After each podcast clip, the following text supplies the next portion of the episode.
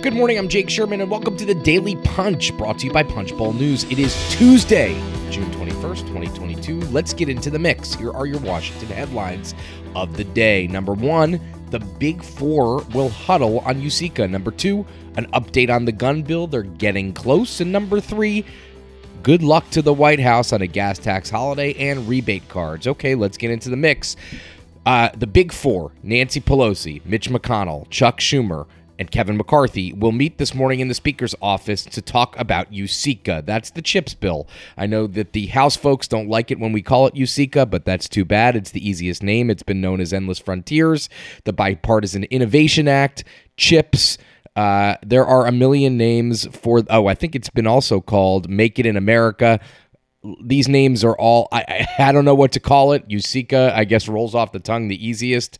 It is the name to which we are most attached here at Punchbowl News for reasons not clear to me.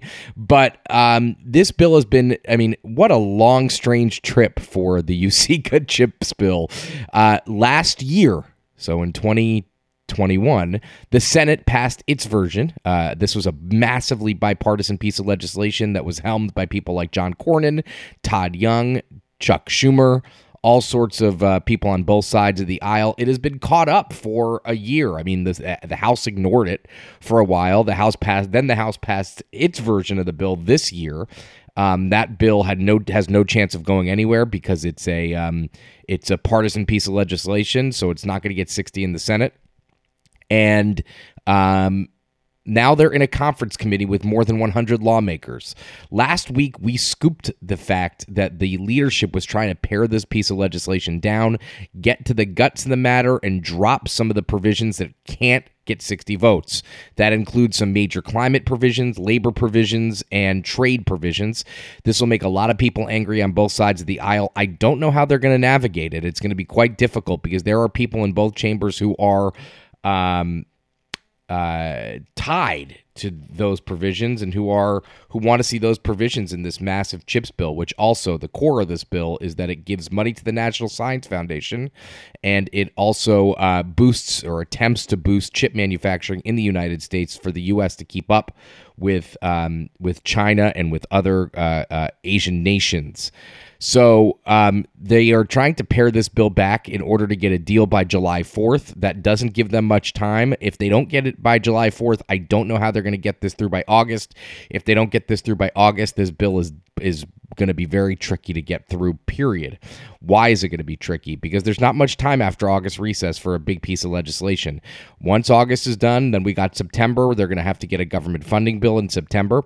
Uh, uh, most likely a stopgap continuing resolution to get them through the election and into the lame duck. And I would just be very doubtful. I'd be very skeptical, I guess the word is, if uh, to have to to think that this will get through in a lame duck session of Congress. Too big. There's too many other priorities. There's going to be an attempt to get a debt ceiling done in the lame duck, government funding done in the lame duck, electoral count act done in the, in the lame duck, tax extenders, uh, ACA subsidies. So good luck. Um, on that front, if you want this done in the lame duck, we'll keep you posted on this. Um, uh, we'll we'll be reporting on that meeting today. Uh, obviously, today is going to be dominated in a, in, in a large measure by the um, January 6th hearing that will feature Brad Raffensperger, the Secretary of State of Georgia, um, and and it will attempt to highlight some of those uh, efforts by the the Trump administration to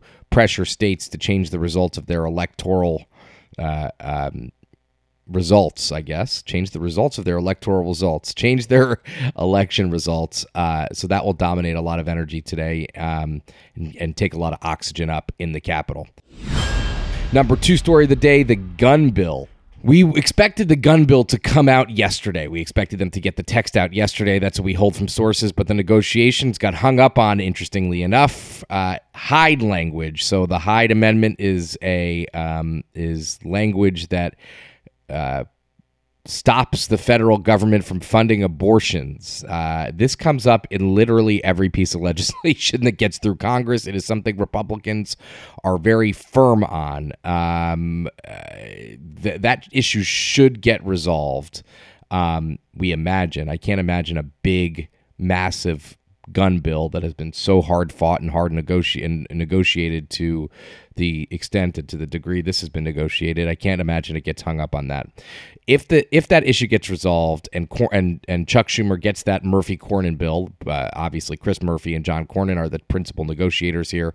Um, he could force Schumer could force a vote on a motion to proceed quickly using an existing House vehicle as a uh, as the underlying bill. That means he could take a House bill that's sitting in the Senate, gut it, put this bill in it, and then he doesn't have to. He gets to skip one pro, one step in the process of getting this bill through. If not, Schumer will have to wait until Wednesday. So. Um, the sooner they get this, the better because every day counts. They're supposed to leave town Thursday in advance of the August recess. They could stay until Friday, theoretically, I suppose. Um, and uh, they also could, and I hate to say this for everybody who's listening who works on the Hill, they could extend the session into next week. Next week is the week before July 4th, so they don't have they don't have to um, be out quite yet. And there is just a huge urgency and a huge political imperative to get this thing done, get it through before the uh, July 4th recess. Again, time is of the essence in an election year. Um, and remember, if they don't, if they get it today, they could probably vote on um, they could probably get it through by Friday or Saturday. Otherwise, it slips to Sunday or next week. Very fluid right now. You should subscribe to Punchbowl News uh, Premium at punchbowl.news to get more because we'll be following this throughout the day. Number three story of the day uh, gas prices. Joe Biden said yesterday in Rehoboth Beach, Delaware, that he is considering, he is um, uh, talking about a gas tax holiday and a gas rebate card. Um, both of those items are going to be very difficult for Biden to get through. Why? Number one, gas tax holiday is something that Nancy Pelosi has been, let's say, charitably skeptical about. She says that the the savings won't reach consumers. Um, yeah, you need Pelosi on board to do anything. Number two, I, I, just can't see a gas rebate card getting through the Senate, getting 60 votes in the Senate. I just don't see it happening. I could be wrong. I don't think I am wrong. If you've watched the Senate this year, everything has been difficult. Uh, it's been difficult to get 60 votes on almost anything.